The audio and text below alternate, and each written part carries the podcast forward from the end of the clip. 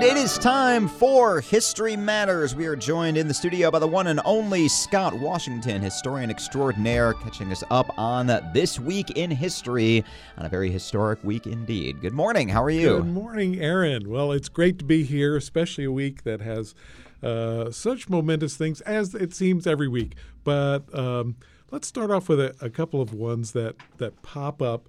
Uh, before we get to the one that I really always love to talk about, um, and that's about the Wright brothers in flight, actually. Uh, 1782, um, on uh, these brothers in France uh, they fly a balloon. Now it has nobody aboard it. It's 1782, December 14th. It goes up, comes down, and reports are that farmers attack it because they don't know what it is. Um, 1783. Those farmers just didn't have anything to no, do that day. Like, what is that? Come on, let's attack it. We have some time. Um, December in September of 1783, they send up uh, they said, well, all right, it flies, but maybe we should test some animals. So animal testing. So they send up a sheep, a duck, and a rooster. Sounds like the beginning of a joke. and they said, well, sheep don't normally fly. Ducks do, roosters don't normally fly. So they, they, they all successfully lived. So they said, oh, that's really good. The uh, King of France was still a little skeptical, but was convinced, all right, well, maybe we can try with a human. And one of these brothers, uh, he actually goes up on October 15th, 1783, first uh, flight with a human in a balloon that at least we know of uh, officially. So that's one. Um, but also, do they have to get the king's permission to go to get into the balloon? like? It's it's I don't know. It's his balloon. You should just be able to get into it and go up. Well, the people have obviously safety concerns. Sorry, we've got a local ordinance we, against sending a human being no up in a flying balloon. Well, yeah, cast the king. The um, French Aviation Administration. that's right. I didn't think that's probably where it all came from. Um, also on December 14th, now this is fast forward uh, a couple hundred years, uh, the Wright brothers do their first test, and it doesn't work. it is not successful.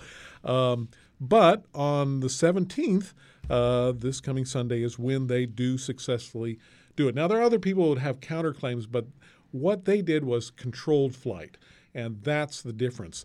Uh, but another person pops up this week that's really interesting um, and uh, was born on uh, December 15th, 1832, Alexander Eiffel. Now, if you recognize that name, you think Eiffel Tower. Mm-hmm. Okay. Mm-hmm. Yes, he did that. But he also then was brought in uh, with the Statue of Liberty because there was a concern about it, and he seemed to know so much about large building structures, aerodynamics. And then later on in life, he actually uses this knowledge as he's in his retirement to develop a whole theory about aerodynamics that becomes actually pivotal to the development of the the flight. Uh, you know, we think of the Wright brothers, all right, and you think of that, oh, that one. How do we get to suddenly we're flying planes within a decade? Mm. And a lot of it has to do with Alexander Eiffel because he showed how it could be done. He understood the science behind it, which is really really interesting. All right, um, another one that pops up this week is Mary Todd Lincoln. Now, here is a person who's underappreciated. Uh, she was born in 1818. Uh, she's born in a slave state, and uh, but birthday she, this week. that's history, right. right? Yeah. She meets and marries, of course, Abraham Lincoln.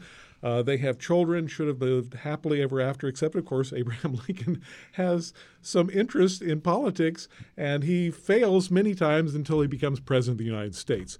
And um, she becomes very much uh, avidly uh, not only supporting her husband, but against slavery. Uh, her best friend, Elizabeth Keckley, where if we've, we've talked many times about Burwell School and Hillsborough, that connection. And Elizabeth Keckley is a, a master dressmaker when there is no Macy's or Walmart or anything you can buy off the shelf. And uh, so uh, she becomes this uh, Mary Todd Lincoln's dressmaker. Mary Todd Lincoln, of course, gets a lot of flack, uh, not only because she was uh, really a Westerner, a Southerner, uh, but also because, of course, she ha- had this this decorating sense of wanting to make an impression, and that's with her clothes. Uh, then she has child after child die, mm. um, so that uh, only one child is left. And um, at one point, this older child, uh, at this point, um, he uh, says, well, they don't know really what to do. Not saying this person has tremendous grief. Maybe there should be counseling. There weren't that. She's committed.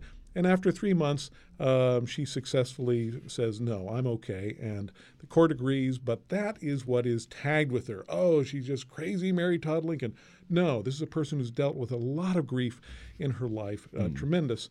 And there were no pensions for um, for wives of presidents, and that's not till 1870 they finally grant a, a, pension. So before then, she had tried to start to sell her belongings, including those of Elizabeth Keckley. Maybe that was a good thing because what came out of it was Elizabeth Keckley wrote her memoirs in defense of Mary Todd Lincoln, but gave a fascinating insight into what was going on in the White House during those uh, those critical years. So that's an interesting person that, uh, that, of course, the Burwell School in Hillsborough does a lot to uh, lift up.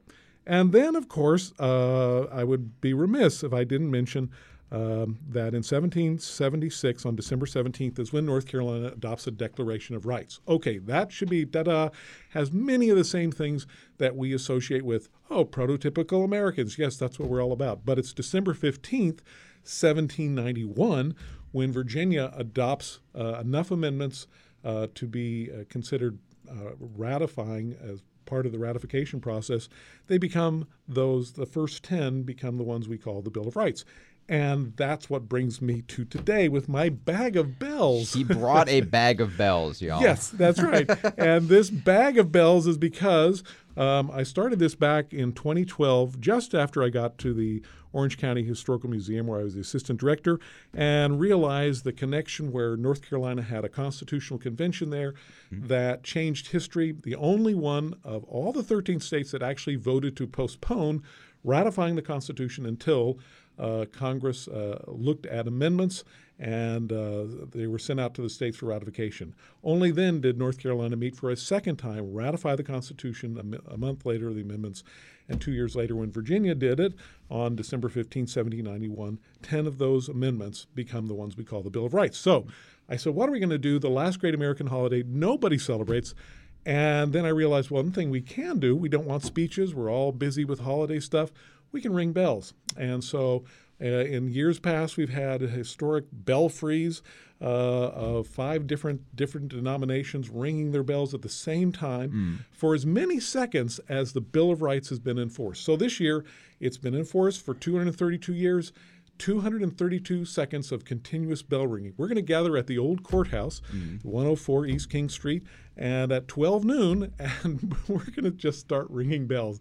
And as you've been there before, I've been there. Know, it's a lot of fun. Yeah. And you know, after about 10 seconds, you think, are we done yet?